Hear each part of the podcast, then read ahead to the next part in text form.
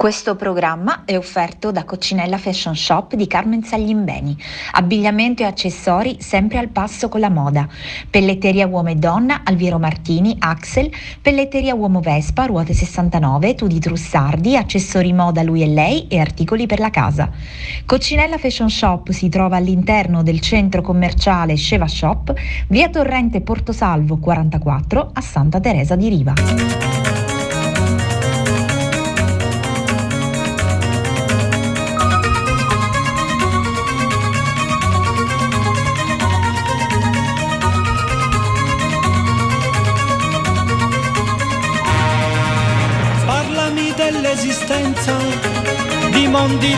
Lontanissimi, di civiltà sepolte, di continenti alla deriva. Parlami dell'amore che si fa in mezzo agli uomini, di viaggiatori anomali in territori mistici, di più. Seguimmo per istinto le scie delle comete avanguardie di un altro sistema solare. No time, no space, another race of vibration. The sea of the simulation. Keep your feelings in memory. I love you, especially too. Buongiorno Radio Empire, siamo nell'ora di Tra le righe, il format di Radio Empire dedicato ai libri, alla letteratura e alla poesia. Sono le ore 12.05 e io Marica Mannino sono in compagnia di Gianluca Ralimina, sempre pronto in cabina di regia. Buongiorno Marica. Bene, questo è un super weekend Gianluca per Tra le righe perché oltre a questa puntata di sabato eh, vi daremo anche ottimi consigli di lettura domani, domenica, sempre alle ore 12. 2016, ma oggi andremo tra le righe di un volume che racconta della città di Messina, attraverso un'evasione dalla città attuale alla ricerca di ciò che fu, che oggi si vede e non si vede. È una sorta di atto d'amore di chi non si arrende a cercare l'identità perduta per descrivere attraverso un'analisi storica quello che è il patrimonio artistico monumentale che è andato perduto a causa del terremoto del 28 dicembre 1908.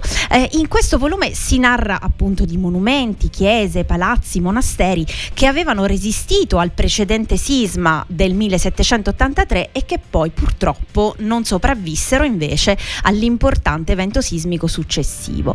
Il volume di cui stiamo parlando si intitola Messina città perduta, edito da Tiche Tizioni ed è con noi negli studi di Radio Empire lo storico dell'arte e ispettore regionale dei beni culturali Nicolò Fiorenza. Buongiorno buongiorno. Buongiorno, buongiorno a tutti. Benvenuto Nicolò. Allora, tra poco ci immergeremo tra le righe di questo volume per parlare sia eh, di, di monumenti storici, ma anche di quelle che sono le ripercussioni storico-culturali della città eh, di Messina a seguito di questi, eh, di questi sismi. Intanto eh, vi ricordo che per chi ci segue dalla costa ionica le nostre, le vostre frequenze in FM sono 94,90 e 107, mentre dal resto del mondo c'è www.radioempire.it o la nostra app scaricabile gratuitamente su tutti gli smartphone da cui potete vederci anche in diretta video eh, dai, mh, dai nostri studi di Furcisicolo. Se poi appunto volete salutarci o mandare dei messaggi eh, di testo o vocali al nostro ospite, potete farlo al 379 240 6688 ma eh, iniziamo subito eh, la programmazione di Tra le righe di oggi, la programmazione musicale con un brano selezionato proprio dal nostro ospite di oggi.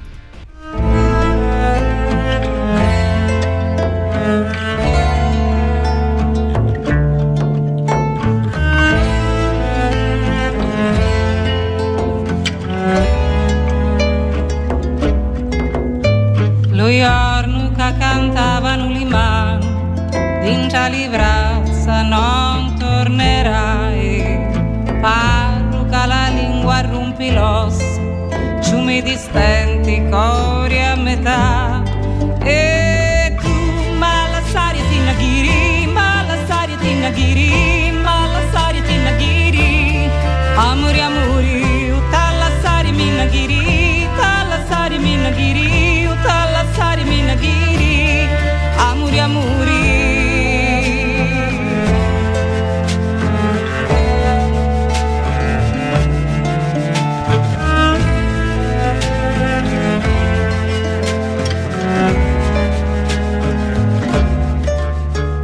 Disse che pur un tasto un fermo la via cucciari luscia tu me. Tanto come ci aveva creduto e ora mi sfardi come è tu ma la saria ti nagiri ma la saria ti nagiri ma la saria ti nagiri amori amori uta la saria mi nagiri ta la saria mi nagiri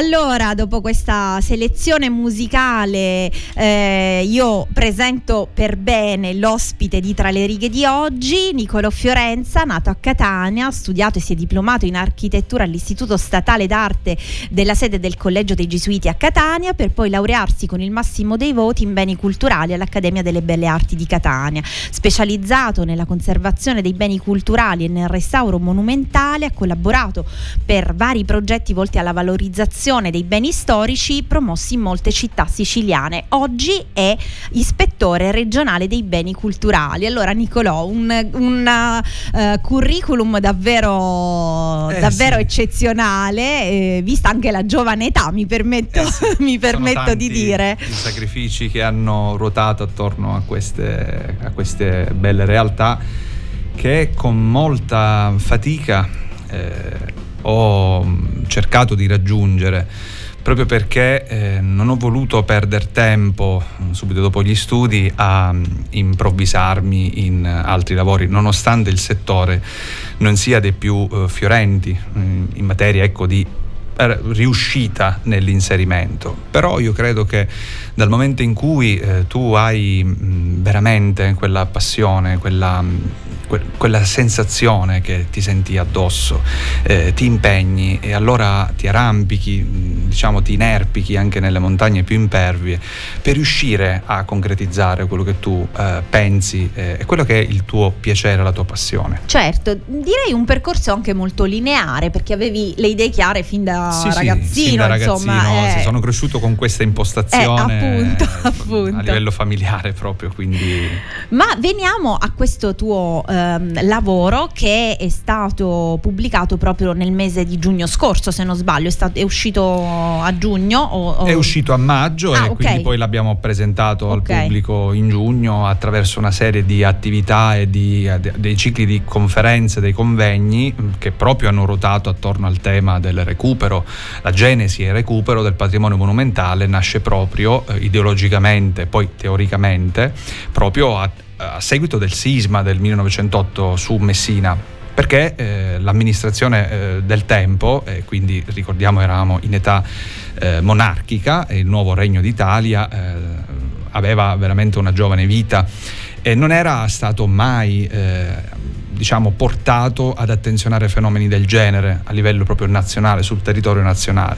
Ragione per la quale eh, i re Vittorio Emanuele III eh, con il presidente del Consiglio Giolitti si trovano ad affrontare una realtà tremenda ricordiamo che la comunicazione era pressoché inesistente, se non telegrammi, telegrafi, con i tempi lunghi eh, che possiamo riservare a quel periodo storico. E quindi eh, l'importanza, eh, sia dal punto di vista dei soccorsi e di te, de, de, de tutto il tema che racchiude ecco, un evento sismico, prevenzione inesistente, e chiaramente non, non, non eravamo eh, in grado ancora di avere gli strumenti adeguati e quindi come si interviene? Si dichiara lo stato di guerra, mm. Quindi si militarizza la città, eh, non si pensa a, a intervenire secondo dei dettami che oggi ci sono ben chiari, perché l'evoluzione, ecco, la civiltà della società attuale ci ha portato a migliorare attraverso eh, gli eventi sismici che ricordiamo, quelli degli Irpinia, gli anni 80, il 68 nel Belice Dice.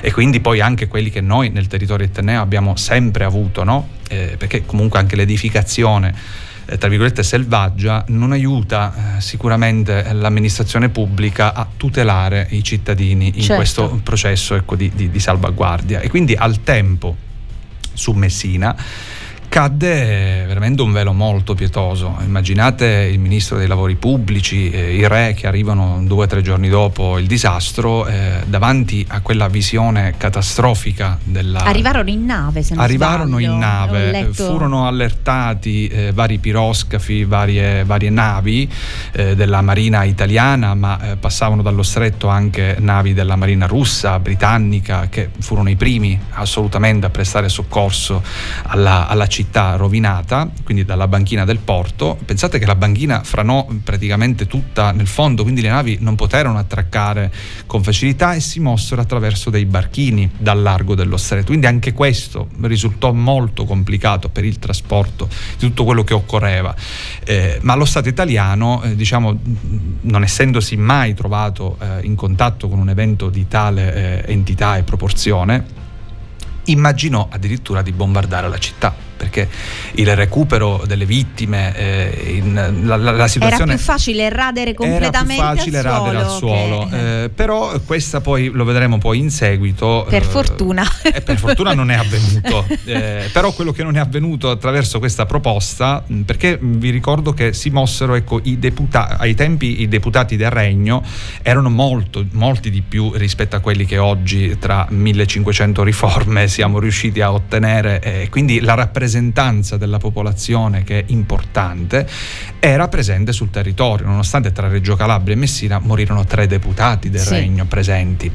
Eh, morì il sindaco di Reggio Calabria, eh, fortunatamente non morirono a Messina eh, le massime istituzioni che erano l'arcivescovo e il sindaco, il sindaco si dileguò per un paio di giorni, dopodiché venne rimosso da re, insomma si verificarono delle realtà mh, che io ho riassunto nella, all'inizio di un capitolo specifico come un fenomeno eh, psicofisico che si verificò attraverso questa gente che incapace eh, di reagire. Incapace di reagire perché eh, si, eh, la gente la popolazione si vide chiusa fuori dalle mura della città e quindi eh, si dovette adeguare a quelli che erano dei rifugi d'occasione. Molte persone emigrarono emigrarono attraverso mezzi di fortuna attraverso delle navi che ripartivano dallo stretto quindi i messinesi eh, realmente proprio doc non esistono più sì. Messina fu colonizzata dopo negli anni insomma, 20-30 e poi dopo anche la seconda guerra mondiale da popolazioni prettamente ecco, calabre e quindi anche più peloritane no? che mh, provenivano da, da, dalle città, dai, dai, borghi, dai paesi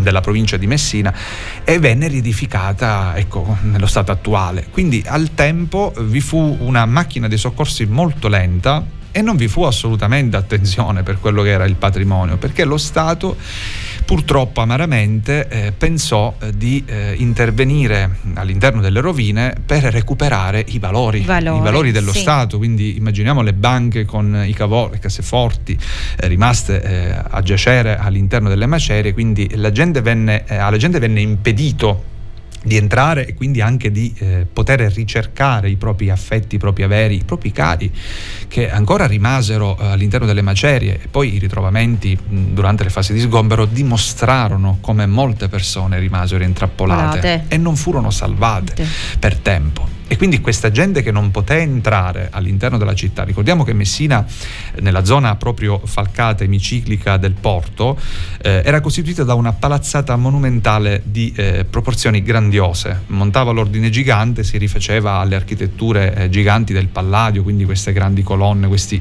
3-4 ordini ecco, di imposta e che aveva una funzione importantissima per la città, oltre a creare una scenografia meravigliosa certo, per chi arrivava maestosa, maestosa per chi per arrivava, arrivava dal nave, mare, sì, eh, sì. che è un po' quello che possiamo vedere arrivando a Catania da Piazza Alcalà. Sì. Un tempo non c'erano eh, gli archi della Marina, quindi il Certo. viadotto ferroviario e quindi tu che vedevi oggi un po' impedisce impedisce la lettura eh, del panorama in maniera proprio pulita, in maniera proprio originale, perché tu vedi le mura di Carlo V Sì. con i palazzi più belli che si manifestavano dal mare, quindi il Palazzo Biscari, il Palazzo dell'Arcivescovo, Porto Zeda, Messina aveva anche tantissime porte monumentali che permettevano il collegamento tra le vie urbane della città e la banchina del e porto che sono andate perdute. che sono andate perdute, non furono più ricostruite a seguito di una serie di eventi che non sto qui ecco ora a, a dettagliare, però questa palazzata, eh, costruita veramente molto bene, tanto che resistette per il 70% della sua parte,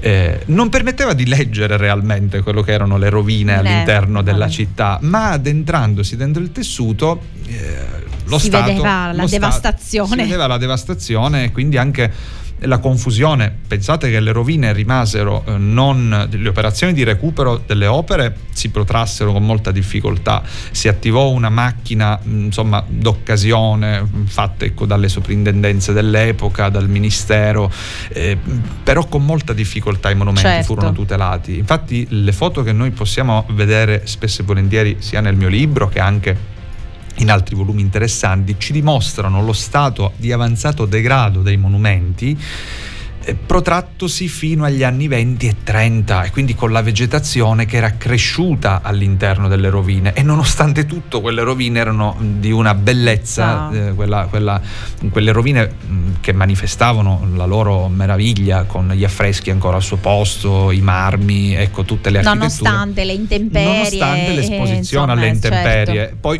mh, venne deciso ecco, attraverso il piano Borzì, insomma questo architetto, questo ingegnere del comune di Messina, a cui venne affidato il compito di ridisegnare la, la- la- la pianta della città. Messina è l'uni- l'unica città eh, del sud Italia che ha gli isolati, una logica, una concezione ecco, più mh, diciamo eh, del nord Italia, no? sì, di concepire sì, le città sì, di nuova concezione. Da noi in Sicilia abbiamo i quartieri, Quartieri. insomma le zone, le contrade, ecco questo. Ma eh, si nascono questi isolati, si ridisegna l'assetto viario della città, scompaiono totalmente piazze, vie eh, suggestive, scompare tutto quel tessuto che era eh, rimasto stratificato, perché l'evento del 1783 viene eh, comunque attutito dal rispetto dei monumenti devastati, per cui loro ricostruirono, recuperarono quel tessuto ecco, urbanistico e monumentale. Pochissimi furono i monumenti che non vennero più ricostruiti, veramente pochi, non si conta, cioè si contano nelle, nelle dita di una mano. Mm, E quindi la città non cambiò. La città cambiò dopo, Dopo. l'evento sismico del 1908. Ma per entrare bene tra le righe di questo volume, io farei ascoltare un estratto eh, dell'attrice Rita Composto della compagnia teatrale Ionica, in cui appunto si legge l'incipit del tuo lavoro. La data della fondazione di Messina è incerta. Eusebio di Cesarea, che attribuisce ai greci la sua fondazione, la data intorno al 757 a.C. sotto il nome di Zancle. Ma secondo quanto scrive lo storico greco Tucidide, questa data risulterebbe essere poco probabile, per la ragione che i coloni ecisti di Zancle erano provenienti da Cuma, che era colonia calcidese sita nell'attuale zona tra Bacoli e Pozzuoli, fondata nel 750 a.C., per cui appare inverosimile che Zancle possa essere stata fondata quasi contemporaneamente alla colonia calcidese. Conquistata da Anassilao, tiranno di Region, l'odierna Reggio Calabria, viene successivamente occupata da popolazioni provenienti dalla regione di Messenia.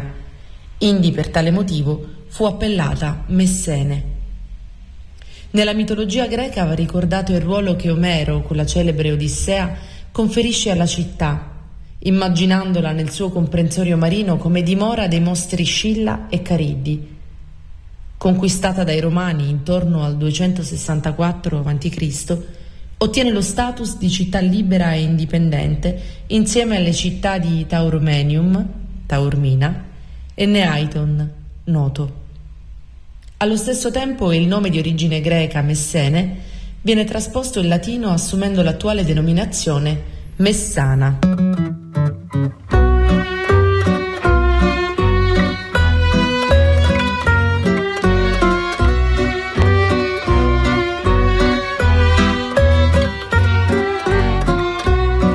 L'anno 1908 e d'improvviso si sentì uno sciano botto.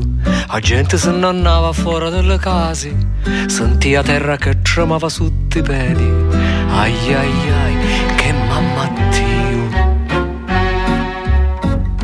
Messina era l'ubotto delle naviganti, buttavano le merci per le commercianti, ma oramai non c'è più niente. Mari e le torrenti.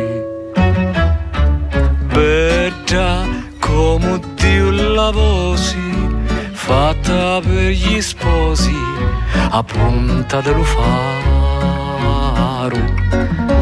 Terra, terra di passaggio, chi c'è coraggio per suscitare.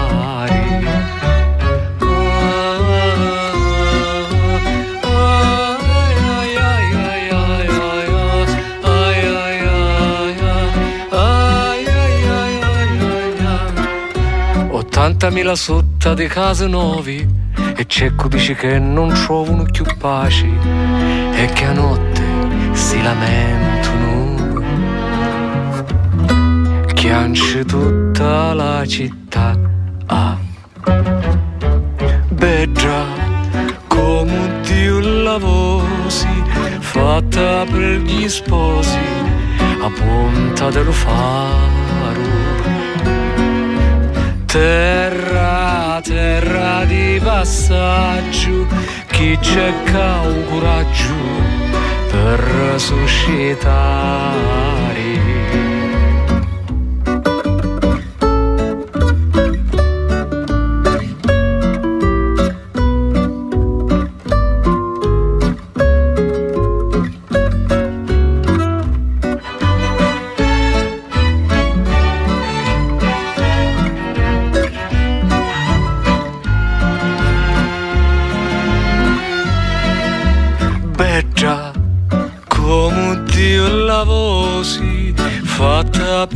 Gli sposi, a punta dello faro. Terra, terra di passaggio, chi ha coraggio per suscitare.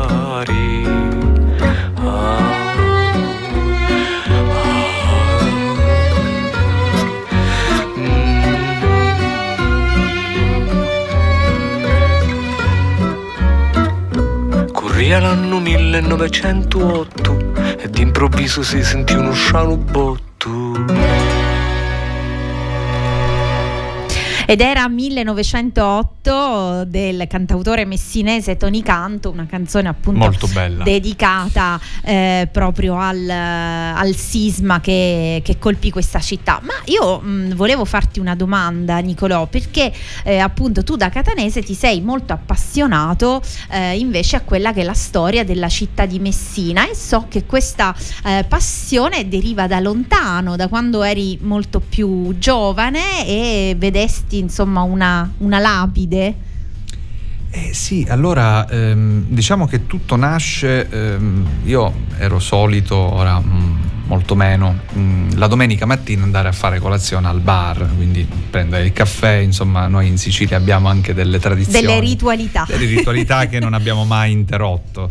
Eh, e quindi leggendo i quotidiani che tu trovi, eh, trovavi, non so, oggi credo che non, nessun, No, no. nessun bar li, li- li acquista per, per l'utenza, eh, nel 2008, esattamente proprio per il centenario, io sconoscevo fino a quel momento ehm, la storia Yeah. ecco, di, di- di Messina, che comunque fu anche particolare per tutta la Sicilia, no? Certo. ebbe delle ripercussioni e quindi voglio dire anche per sentito dire, ma comunque non era mai avvenuto nel mio caso. E lessi un articolo eh, proprio con delle foto eh, per il- le celebrazioni del centenario al, al terremoto.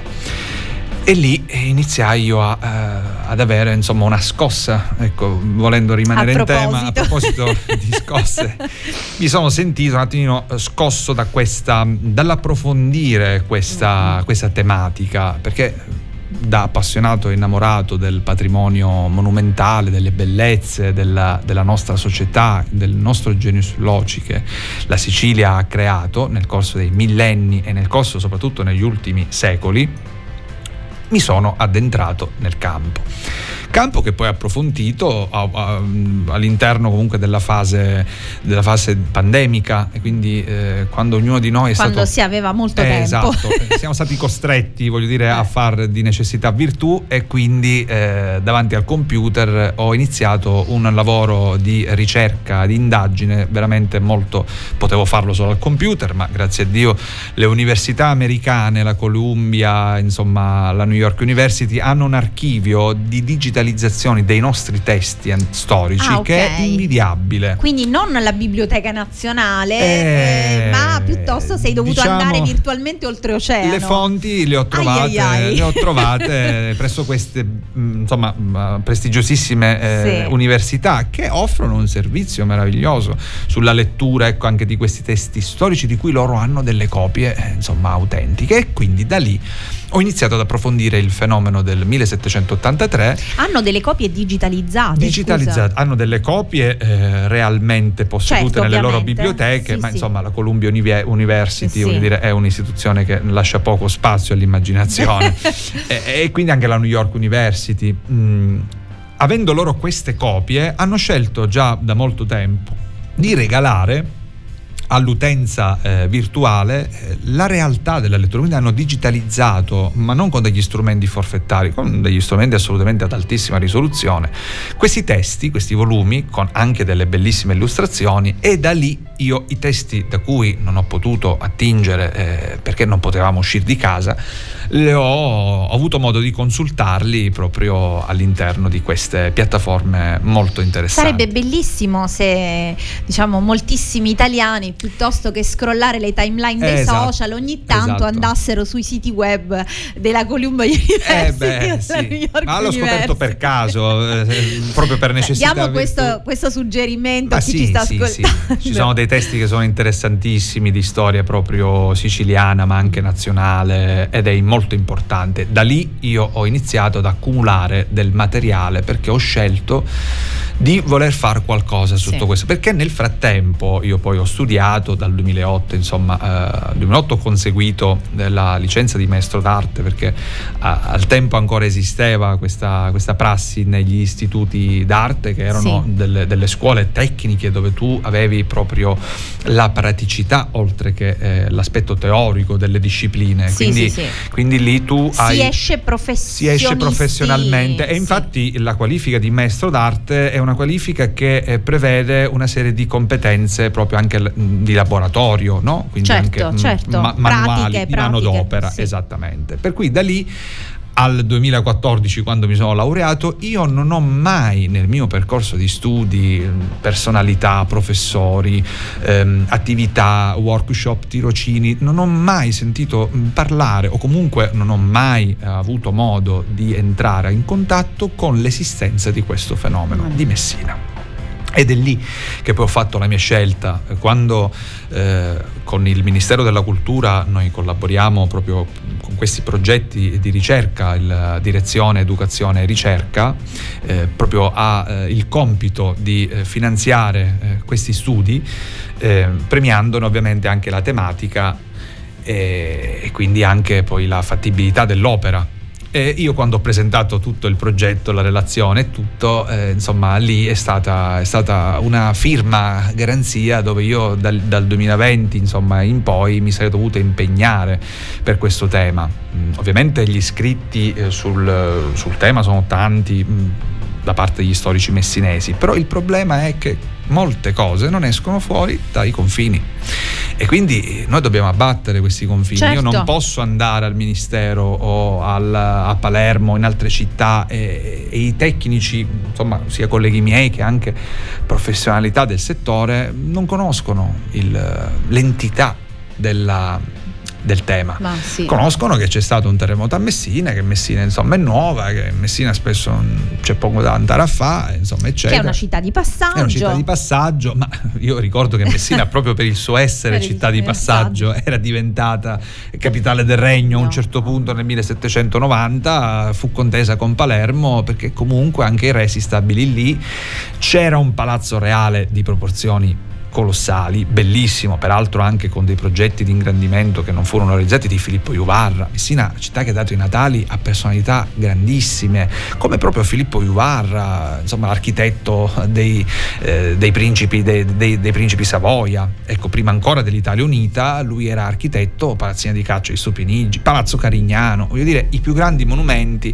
Eh, fanno parte anche della, eh, della, bellezza artistica delle menti dei messinesi. Io tempo. per esempio non sapevo di questo sisma del 1783, non ero a conoscenza. È stato un sisma che ha creato un precedente, molto probabilmente non ho approfondito il tema, nei secoli passati al 1700 vi furono probabilmente dei sismi, ma ricordiamo che le architetture dall'età medievale fino, fino all'età ecco, eh, rinascimentale, poi anche neoclassica, eh, non erano delle architetture complesse ad eccezione delle grandi cattedrali ecco, gotiche che ben conosciamo, ma comunque l'architettura popolare, o quantomeno un po' più aristocratica, era sempre comunque fatta eh, con delle proporzioni molto contenute, non esistevano dei, de, degli ordini giganti, de, quelli erano riservati solo alle cattedrali o ai castelli, ricordiamo il Castel Maniace, il Castello Orsino sì. di Catania, ecco, sono dei delle fortezze, colossi. dei colossi, ma perché lì c'era anche una funzione difensiva, difensiva e certo, militare certo. e quindi l'architettura doveva essere lì il massimo. Sì. E eh, voglio dire,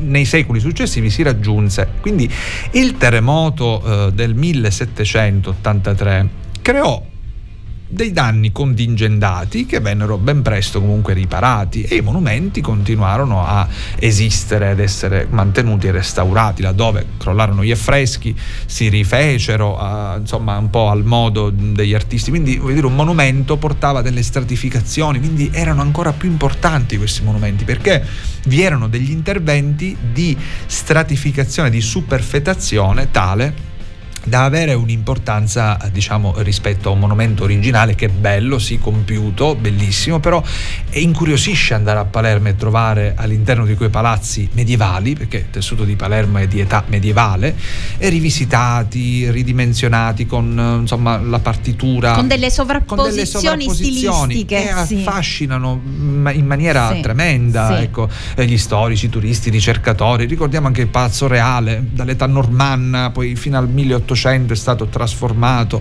eh, insomma poi dai, dai, dai, Borbone, poi successivamente per i Savoia, quindi tu vai eh, all'esterno di una fortezza normanna, poi ti addendi in un cortile rinascimentale, poi entri nella è cappella un, un viaggio palatina. nella storia. È un, un viaggio, viaggio è un viaggio nella storia che affascina molto di più rispetto a dei monumenti compiuti, ecco, che, che comunque... E sono... noi continueremo questo viaggio nella Messina città perduta dopo aver ascoltato un altro brano di Olivia Sellerio.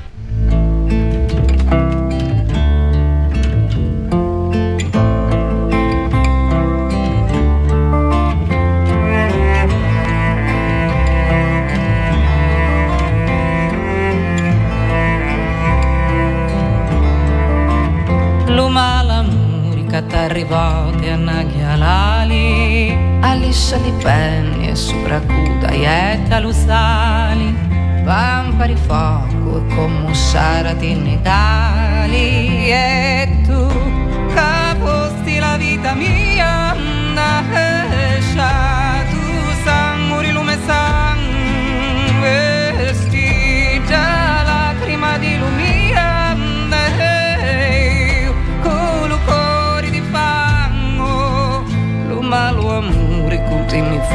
fui, ultimi scappi, arrappalu cauri, angica li veni e pazienza li rappi, c'ha via lo senso e innocenza con nappi, nappi e tu, avvusti la vita mia.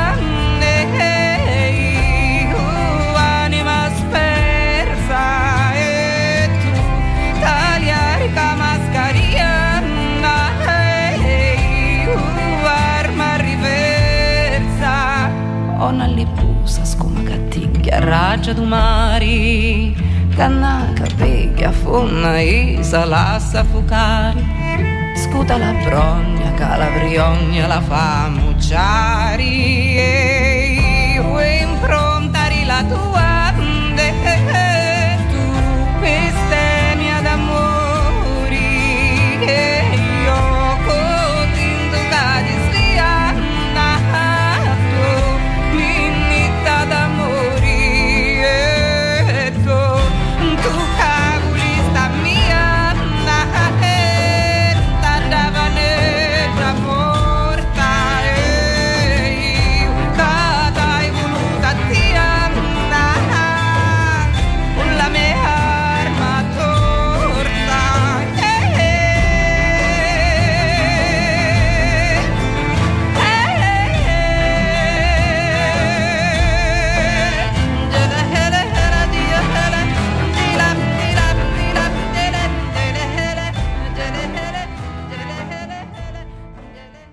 Per chi si fosse sintonizzato adesso sulle frequenze di Radio Empire 94,90 e 107 o in streaming dal sito web radioempire.it, qui siamo a Tra le righe e abbiamo con noi lo storico dell'arte e ispettore regionale dei beni culturali Niccolò Fiorenza che ci presenta il volume Messina città perduta edito da Ticket Edizioni.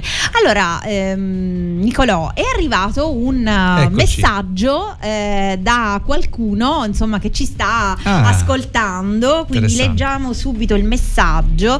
Eh, allora, chi ci scrive il professor Gianfranco Pappalardo Fiumara, ordinario di cattedra Conservatorio di Palermo, responsabile progetti di internazionalizzazione al Conservatorio di Palermo e scrive: Il libro di Fiorenza rappresenta un excursus tutto basato su fonti autorevoli, per molti versi anche inediti. Ho avuto modo di poter, eh, grazie a questa esperienza, approfondire il tema del teatro Vittorio Emanuele di Messina dal suo restauro negli anni Ottanta e delle produzioni prima del terremoto e la sera del terremoto in cui fu messa in scena una Ida di Giuseppe Verdi, il cui interprete principale, il tenore Angelo Gamba, perse la vita subito dopo la rappresentazione nella notte. Bravo Fiorenza, a cui vanno i miei complimenti. Grazie, assolutamente. E noi ringraziamo, ringraziamo il professor eh, Fiumara per ascoltare Radio Empire e eh, continuiamo eh, a mm, parlare della Messina città perduta, ehm, parlando anche un po' eh, di questa perdita che eh, tu ovviamente eh, approfondisci in termini eh, di eh, beni culturali, architettonici, il monumentali patrimonio, del il patrimonio. patrimonio è sempre identitario per una città. C'è anche una quindi- perdita appunto di identità e anche di memoria. E purtroppo sì, perché all'interno del- dei monumenti di ogni centro abitato, di ogni paese, di ogni grande città che sia, eh, si conservano le memorie di un popolo. La cattedrale di Messina custodiva all'interno eh, della sua originaria torre campanaria eh, le memorie della città, sin dai tempi antichi i diplomi di età medievale, dove le concessioni di Portofranco, che per la città erano insomma un tesoro prezioso, erano degli riconoscimenti importanti fatti da imperatori, re. Quindi la perdita eh, che già comunque la città aveva subito a causa della dominazione spagnola, la città fu eh, presa eh, dalla- dalla- dall'impero spagnolo e negli anni eh, si rivoltò contro questa dominazione, a differenza di altre città siciliane che accettarono comunque eh, quella che era eh, l'ideologia della, della Spagna, ma Messina non si ribellò sin da subito e quindi già a quel tempo gli accanimenti della corona di Spagna si rivalsero sulla città eh, e hanno saccheggiato tante, tante, tante cose molto importanti per la città. E ancora ad oggi, fino a fine Ottocento, si leggeva tra le righe eh, degli scritti degli storici messinesi questo astio, questo odio contro l'oppressore, contro il tiranno, insomma no, i regnanti Carlo I, Carlo II, questi regnanti spagnoli che per circa due, due secoli, sì, due secoli hanno tenuto battaglia a Messina, privandola sue, dei suoi privilegi, del Portofranco, hanno chiuso l'università che comunque era nata da Paolo III. Eh, Quindi con... impedendo anche una crescita culturale e commerciale. Certo, fu assolutamente privata, soffocata, quindi la, la cultura fu abolita, le università chiuse, il Senato abolito, cioè la città insomma ebbe una forte battuta d'arresto che ovviamente poi riprese a seguito poi dell'unificazione sotto fatto eh, con il regno delle due Sicilie e successivamente anche con i Savoia vi furono dei progetti. L'Ottocento è stato molto lungimirante per la città, ma in genere anche per tutta l'Italia. Ecco, fu un, un sistema fiorente che il nuovo regno dei Savoia ebbe anche un attimino bisogno di dare nei tessuti urbani delle città. Tant'è che poche ore prima del, del sisma del 1908 eh, a Messina, come ci ricordava prima il professor Papalardo Fiumara, eh, nel teatro eh, di Messina si tenne eh, proprio una, un'opera. Una, una, rappresentazione della Ida del grandissimo Giuseppe Verdi che non può che rispecchiare quell'eclettismo, quel romanticismo dell'Ottocento imperversante. Ricordiamo che il teatro è uno dei monumenti ad oggi eh, salvati e eh, salvaguardati, è stato restaurato peraltro anche recentemente, tutto il prospetto, bellissimo, tutti i suoi fregi, le sue sculture, i medaglioni, è un prospetto molto bello, costruito proprio nel 1800 1950 dall'architetto napoletano Pietro Valente. Eh, dopo il terremoto i cronisti del tempo lodarono questo architetto napoletano per eh, la fattura, della, la fortezza della struttura, perché tra le macerie della, del post-sisma, l'unico monumento incolume assolutamente eh, che svettava tra le rovine era il Teatro Vittorio Emanuele di Messina. Tra l'altro prima a microfoni spenti mi diceva che fu ritrovata anche la bacchetta del maestro esatto, d'orchestra. Il maestro d'orchestra ovviamente poi chiaramente anche lui subì dei danni durante il sisma e la bacchetta con cui venne diretta l'ultima opera, l'ultima Ida nel 1908, venne ritrovata, venne custodita e venne riutilizzata quando venne rinaugurato il teatro negli anni 80, quindi dopo 78-80 anni dal sisma, che il teatro fu chiuso, e venne utilizzata per ridirigere la Ida proprio in apertura inaugurale del nuovo teatro restaurato. E ascoltiamone un estratto.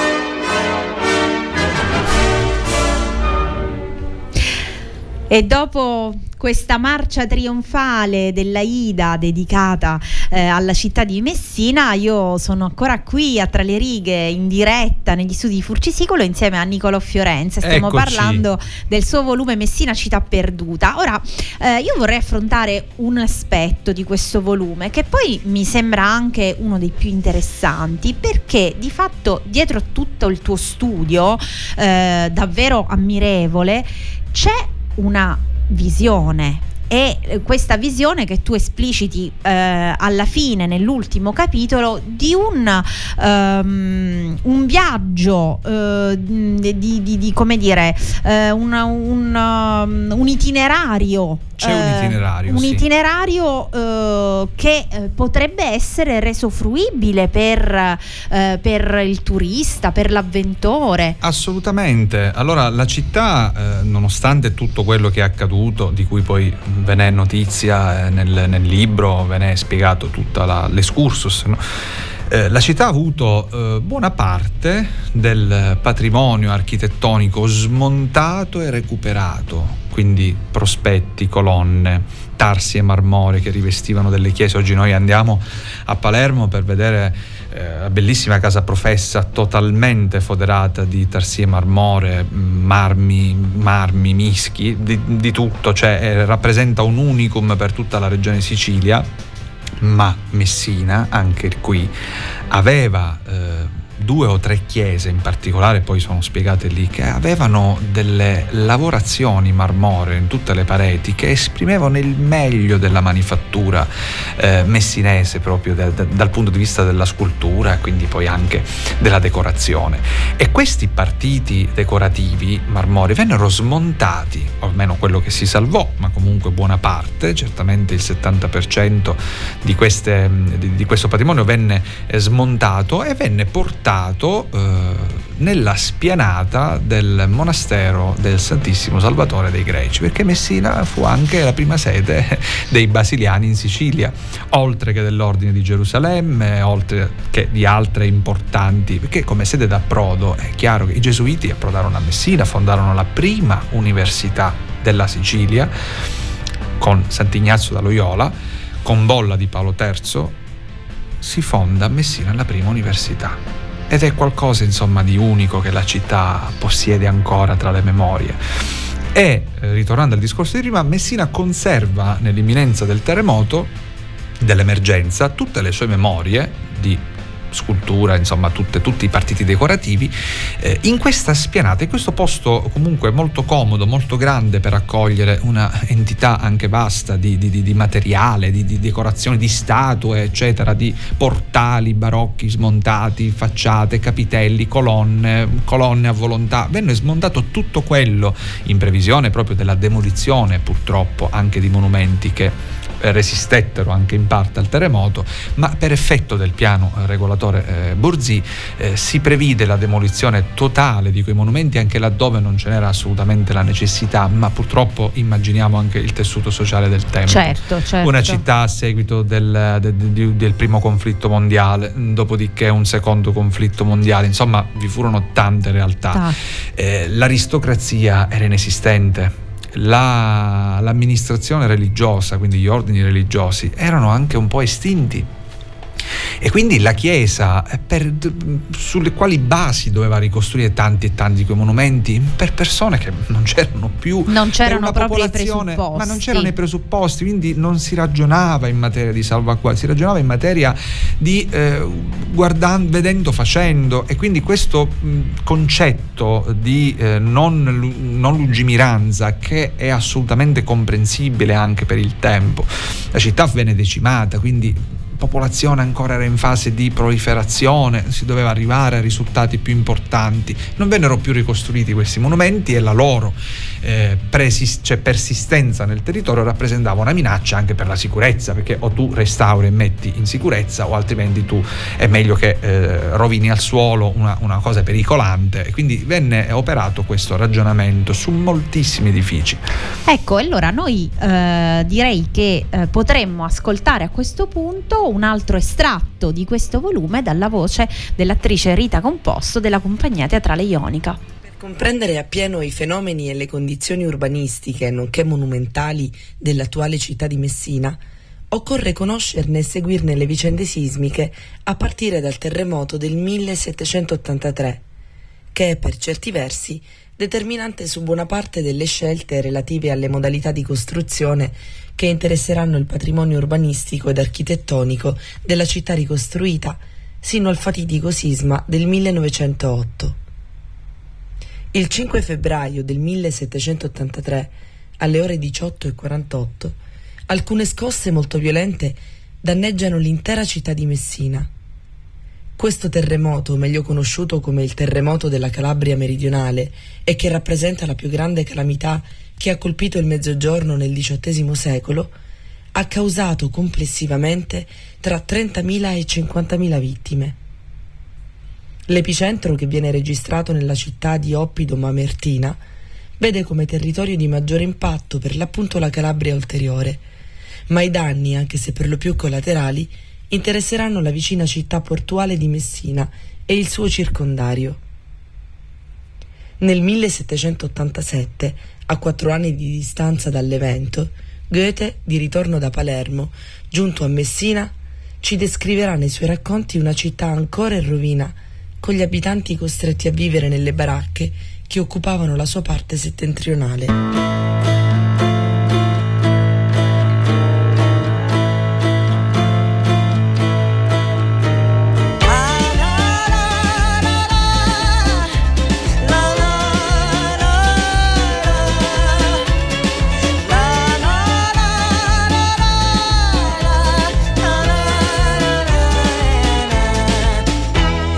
Sogno sempre alla finestra, è vero, gente che furri a bella l'aria allegra, mugiosa e sediata, gente ripututa con la cicchia esata, bocca stretta. Tu ho voglia di qualcosa, un bocca, un lemon soda. E tu già rispondi, Giuse, quando ti chiamavi Giuseppina, eri le capabrio, sciacca granita.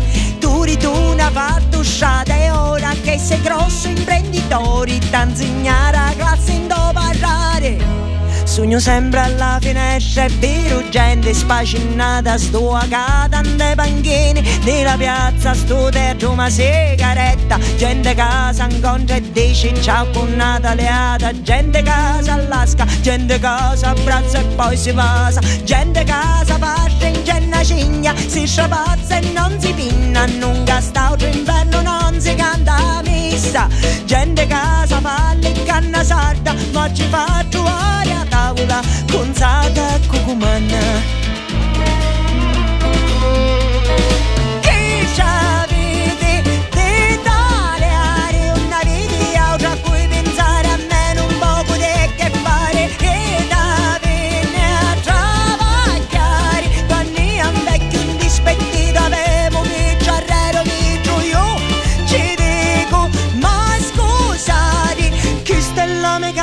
casa stai o ne me pare?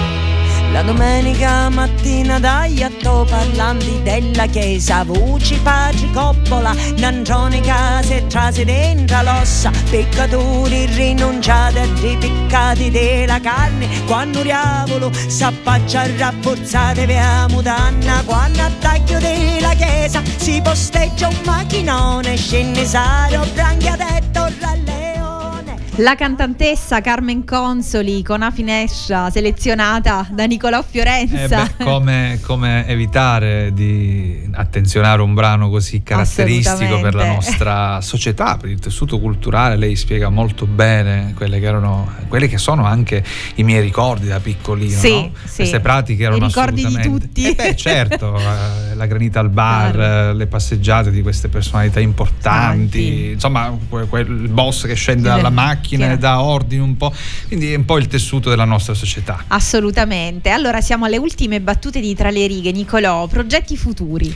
Ma allora i progetti futuri eh, sotto, questa, sotto questo aspetto sono due appuntamenti, eh, di cui uno a Messina eh, che vedrà ovviamente coinvolte le, mm, la parte didattica, quindi le scuole, la, la, la divulgazione proprio dal punto di vista... Mi sembra doveroso. Doveroso, ma non che le scuole non vengano coinvolte, assolutamente le scuole di Messina sono assolutamente coinvolte da parte del personale docente, dalle istituzioni eh, civili, insomma vengono ovviamente tende indotte alla conoscenza, quindi il nostro è un intervento che supporta questi, questi precedenti. E poi eh, nel, al, durante la prima seconda settimana di dicembre ancora mh, mm, da concordare eh, a Roma eh, ci sarà eh, una esposizione una conferenza proprio sul tema della genesi e recupero proprio del patrimonio monumentale che comunque ha inizio un po' dall'evento, dal fenomeno di Messina per via di tanti motivi, perché ovviamente lo Stato, l'organizzazione, la macchina governativa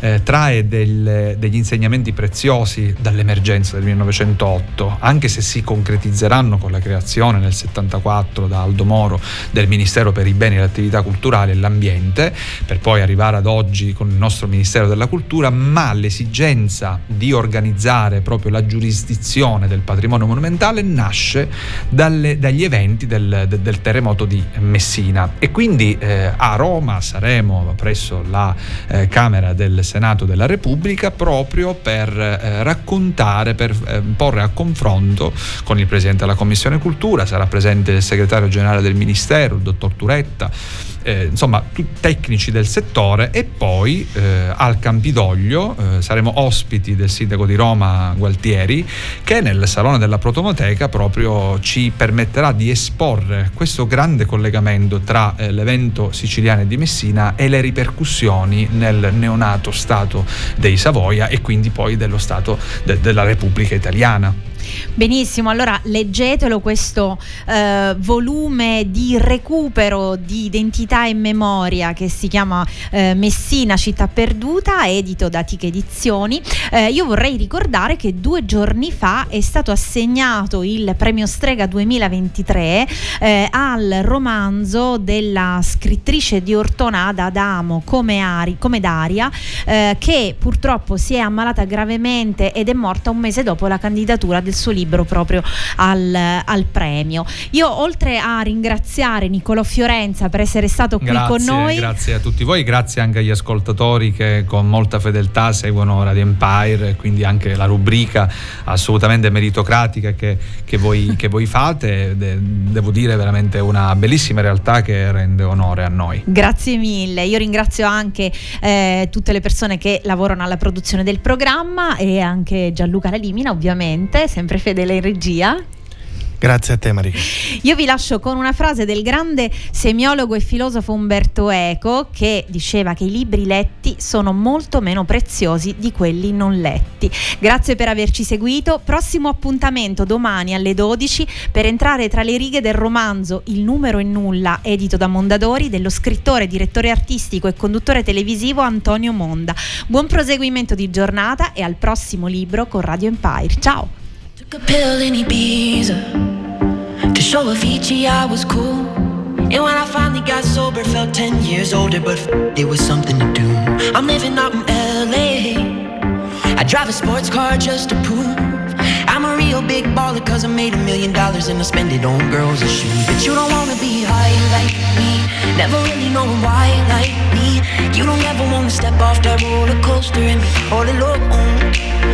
You don't wanna ride the bus like this. Never know who to trust like this. You don't wanna be stuck up on that stage singing. Stuck up on that stage singing. Oh, I know. A sad soul. Sad souls Darling, all I know. Are sad souls Sad souls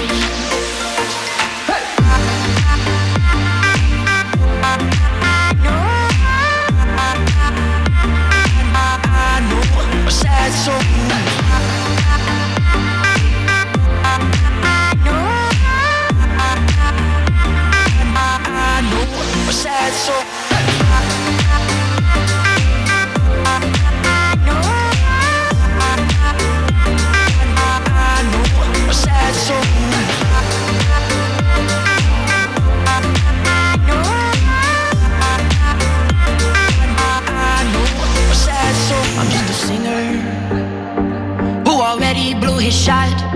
I get along with old timers cause my name's a reminder of a pop song people forgot. And I can't keep a girl, no.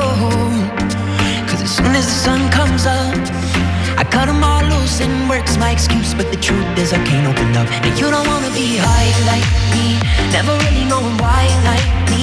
You don't ever wanna step off that roller coaster and be all alone. You don't wanna ride the bus like this, never know who to trust like this. You don't wanna be stuck up on that stage singing, stuck up on that stage singing. Oh, I know sad songs, sad songs, darling. All I know are sad songs, sad songs.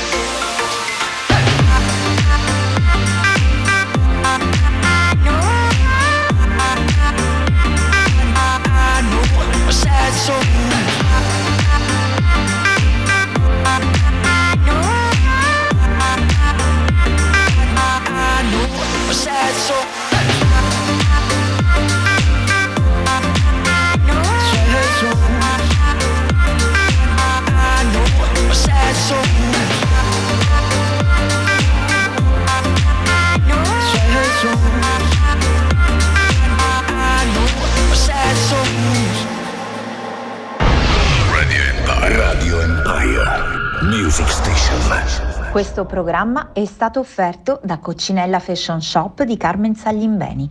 Abbigliamento e accessori sempre al passo con la moda.